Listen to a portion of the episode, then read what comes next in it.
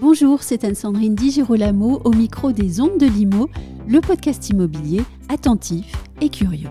La population française vieillit beaucoup, si bien que le marché du logement des seniors s'agrandit et se transforme pour mieux s'adapter et se conformer aux besoins nouveaux des seniors du 21e siècle qui ne sont assurément pas ceux des seniors du 20e siècle. Avec moi pour évoquer ce marché et aussi celui plus spécifique de la résidence service senior, Jérôme Navarre, directeur de Noé, ex-Cogedim Club, et Marc du groupe Altaria. Jérôme Navarre, bonjour. Bonjour Anne-Sandrine. Avant d'évoquer le, marché de la résidence service senior, Peut-être pourrions-nous faire un point sur le vieillissement de la population française. C'est important parce que d'ici 2030, il se dit que le nombre de seniors va augmenter considérablement en France.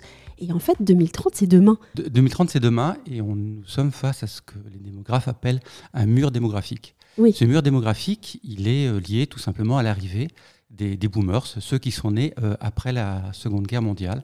Et si on donne quelques chiffres, entre 2020 et 2030, le nombre de seniors de plus de entre 75 et 84 ans va augmenter de 50% en passant de 4 à 6 millions de, personnes. Donc c'est vraiment une, augmentation qui est considérable. Si on regarde ça par flux et par année, euh, au début de cette décennie, donc entre 2020 et 2030, le nombre de seniors augmente chaque année d'à peu près 120-140 000. À partir de 2024, cette augmentation passe de, euh, de 120 à 240, 250 000. Donc vous voyez, vraiment, c'est une augmentation qui est extrêmement forte.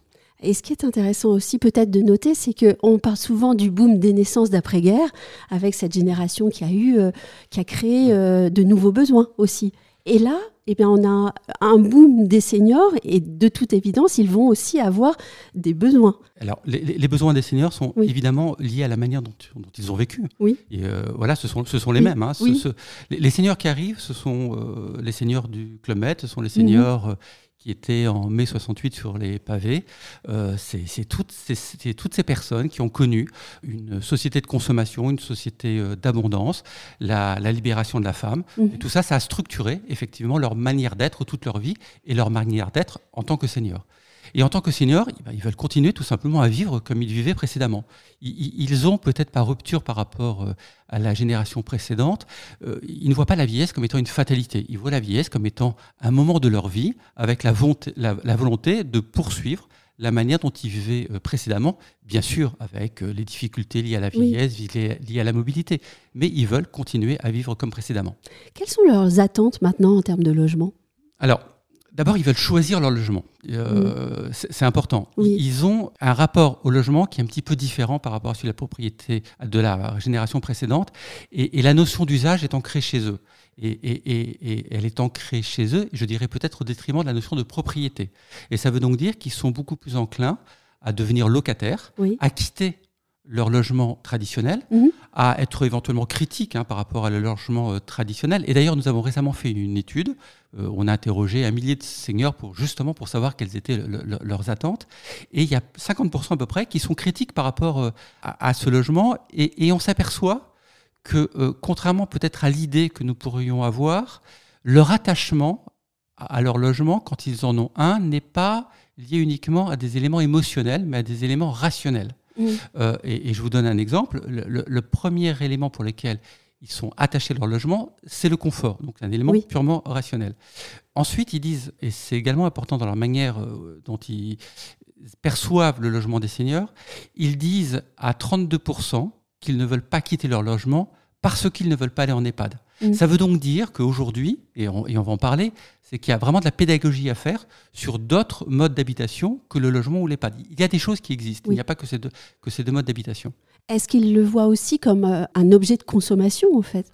Ils le voient comme un objet leur permettant de continuer à vivre euh, comme ils souhaitent vivre. Et, c'est la raison pour laquelle, euh, lorsque les résidents services seniors sont au milieu de la ville, sont à proximité des commerces, leur permettent d'avoir un certain nombre de services qui leur facilitent le quotidien, et ben ça répond à cette attente de vouloir continuer à avoir le mode de vie qu'ils avaient précédemment. Au sein du, groupe Alteria, vous vous adressez la question du logement des seniors avec soin et depuis plusieurs années. De quelle manière Avez-vous donc euh, décidé d'adresser cette question du logement des seniors du, du 21e siècle? Alors d'abord, on est parti d'un constat qui est très simple. Hein. donc euh, c'est ce par quoi vous avez commencé. Il y, a, cette euh, démographie mm. des seniors qui, qui, est, très importante et, et qui croît de manière vertigineuse à partir de la décennie 2020. face à ça, il faut regarder également quelle est la proportion de logements adaptés aux seniors dans le parc résidentiel classique. Il n'y a que 6% de logements adaptés. Alors qu'en 2030, il y aura 30% de seniors de plus de 65 ans. Donc on voit qu'il y a euh, vraiment un, manque euh, énorme de logements adaptés et, ce manque va, s'accroître évidemment au fur et à mesure de, la démographie. Donc, donc Altaria, en, tant, que, groupe immobilier euh, a, décidé de, vouloir répondre à cet enjeu sociétal par, euh, en étant exploitant de résidences services seniors. Et, donc euh, a été créé il y a à peu près dix ans une marque qui s'appelle Cogidim Club, donc une marque de résidence seniors senior dite de seconde génération, et, que nous avons rebaptisé très récemment, donc c'était en fin 2023, Noé, avec un repositionnement pour justement mieux adresser le besoin des seniors euh, issus de cette, euh, de cette génération des, boomers. Voilà. Oui, parce que ce, besoin se, cale juste au milieu de, quelque chose qui est assez vaste, en fait, entre la maison traditionnelle et puis l'EHPAD. Oui, il y a, euh, on, peut globalement distinguer trois manières de répondre aux besoins des seniors. Mmh.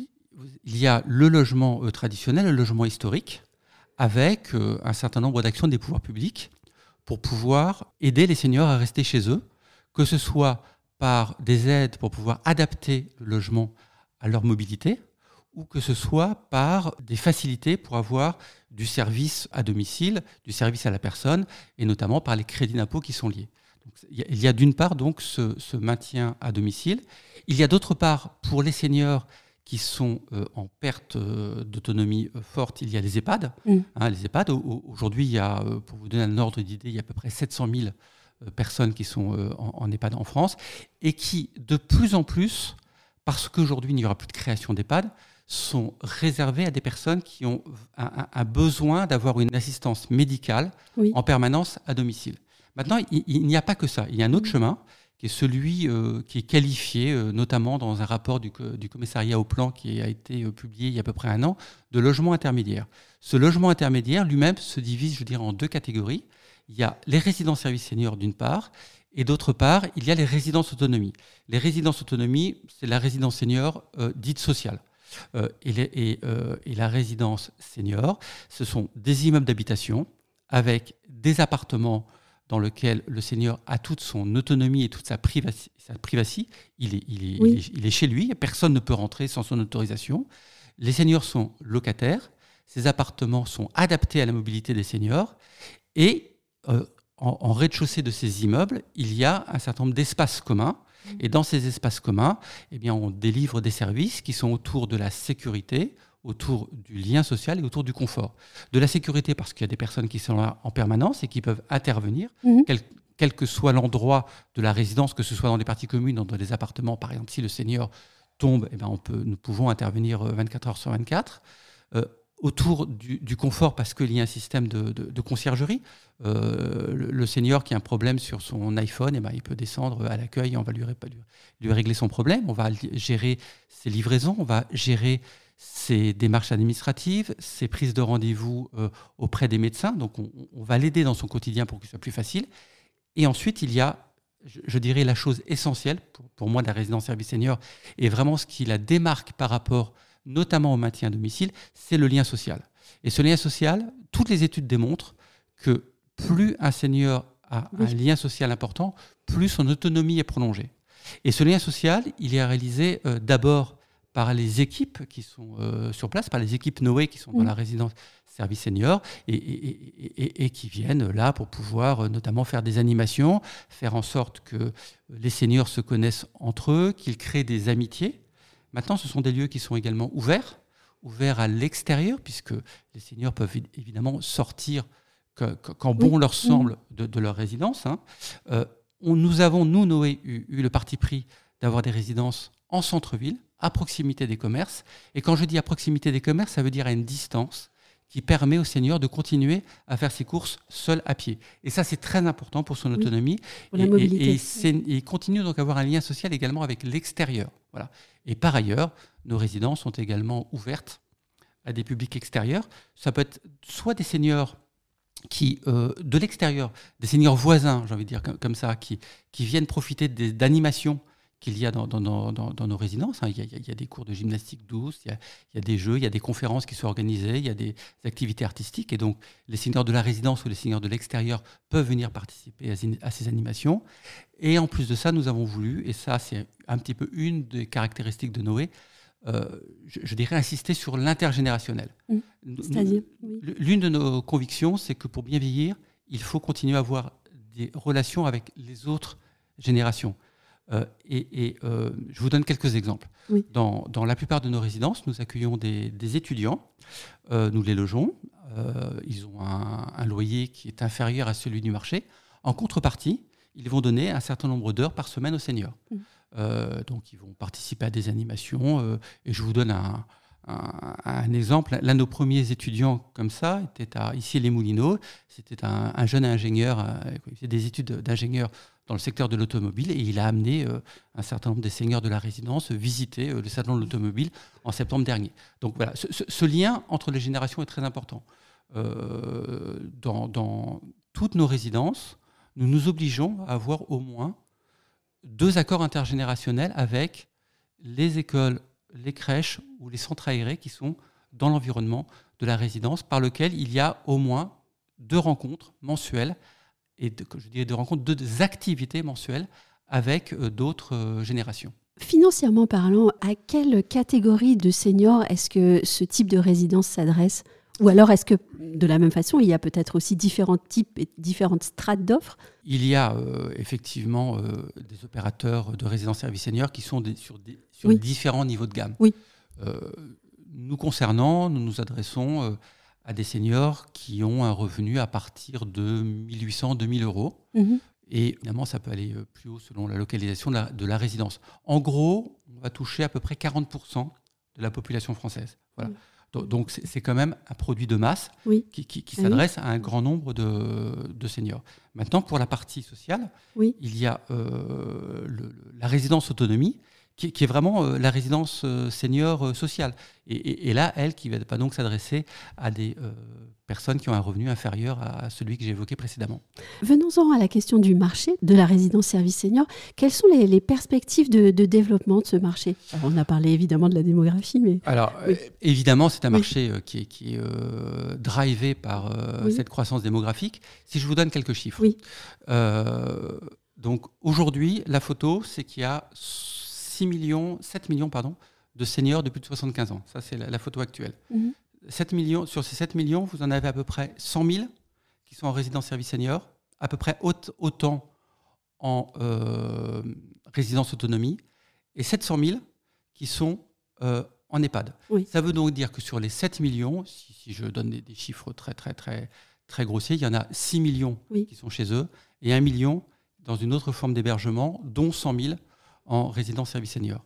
La fameuse étude à laquelle je faisais référence tout à l'heure, celle du commissariat au plan, euh, a estimé que entre 2020 et 2030, la croissance du parc de résidence service senior allait, selon euh, les hypothèses qu'elles sont plus ou moins optimistes, soit doubler, soit tripler. Donc il y a vraiment une très forte croissance de ce marché qui est attendu immédiatement, d'ici 2030. Oui, et chez Altaria, alors combien de projets euh, avez-vous en cours? Alors, aujourd'hui, nous avons deux marques de résidence service senior. Donc, il y a une première marque qui, que j'évoquais, qui est Noé. Mhm. Euh, aujourd'hui, nous avons 32 euh, résidences ouvertes. Hein, la, dernière a ouvert la semaine dernière à Avignon. et nous allons ouvrir cinq résidences complémentaires en 2024, six autres en 2025. Nous avons un plan de développement qui, nous amène à, à peu près une cinquantaine de résidences d'ici 2026. Euh, ensuite, euh, nous avons euh, repris récemment le principal opérateur des résidences, les Espérides. Donc là, c'est un autre modèle où, les seniors sont propriétaires de leur appartement, alors que dans le modèle Noé, ils sont locataires. Euh, et là, nous avons repris 23 résidences. C'est-à-dire qu'en gros, à fin 2024, le groupe va opérer un peu, une cinquantaine de, résidences services seniors entre la marque Noé et la marque Les Espérides. Est-ce que je peux vous poser une question un peu plus personnelle Parmi tous ces, ces projets, est-ce qu'il y en a un qui vous a tenu à cœur et pourquoi? Euh, j'avoue que euh, la résidence que nous avons livrée à Issy Limoulineau il y a, euh, quelques, il y a un peu plus d'un an, mhm. oui, c'est un sujet, c'est un, une résidence qui nous tient tous à cœur. Alors pour, plusieurs raisons. Pour plusieurs raisons. La première, c'est d'abord qu'elle a été créée dans un, a été réalisée dans un quartier qui a été réalisé en totalité par le groupe. Et le groupe donc a montré ah son savoir-faire c'est ici cœur de ville, c'est ici cœur de ville, voilà, ici cœur de ville. Donc euh, en, réalisant donc un, énorme quartier avec des bureaux, des commerces, euh, des écoles, une résidence service senior et une crèche. Cette crèche est dans le même immeuble que la résidence qui a été euh, créée et, il y a également au-dessus de la résidence des, immeubles d'habitation.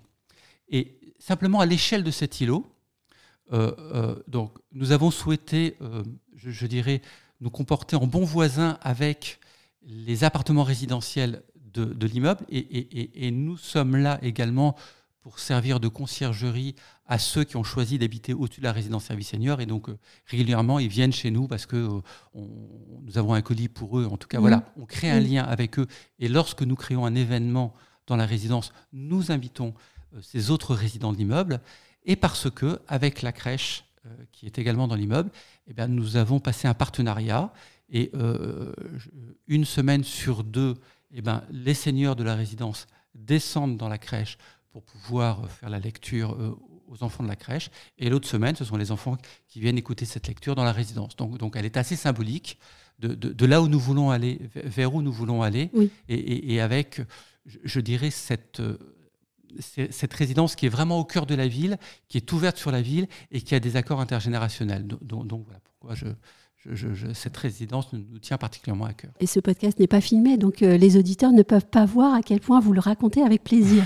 c'est vrai, euh, mais, c'est une grande chance de travailler dans ce secteur. Hein, j'ai la chance de pouvoir diriger des sociétés où les collaborateurs savent euh, le sens, pourquoi ils sont là, quel, est, le, quel est le sens? Donc, c'est un confort énorme que j'ai.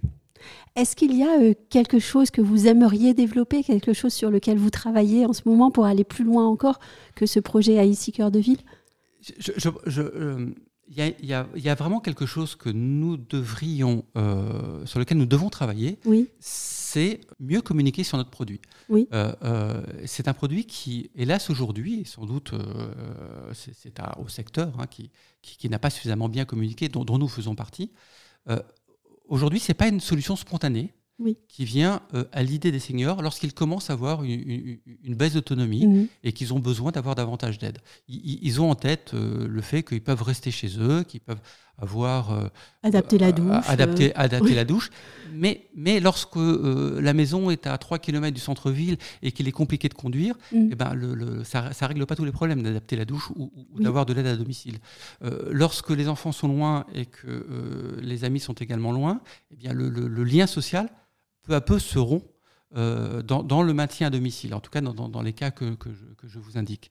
Euh, et, je crois vraiment que nous devons euh, améliorer notre communication et faire en sorte que spontanément, lorsqu'un seigneur est confronté à ces problèmes de, petites baisses d'autonomie, eh bien, ils se disent que oui, je peux rester à domicile ou je peux aller dans une résidence service senior. C'est ça ce sur quoi nous devrions travailler fortement dans les prochaines années.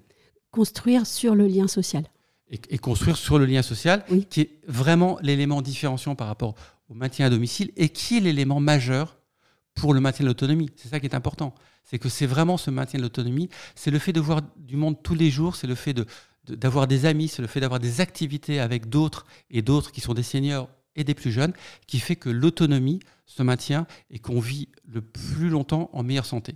Je suis certaine qu'on aura encore l'occasion d'en reparler. En tout cas, je vous remercie, Jérôme Davard. Merci beaucoup.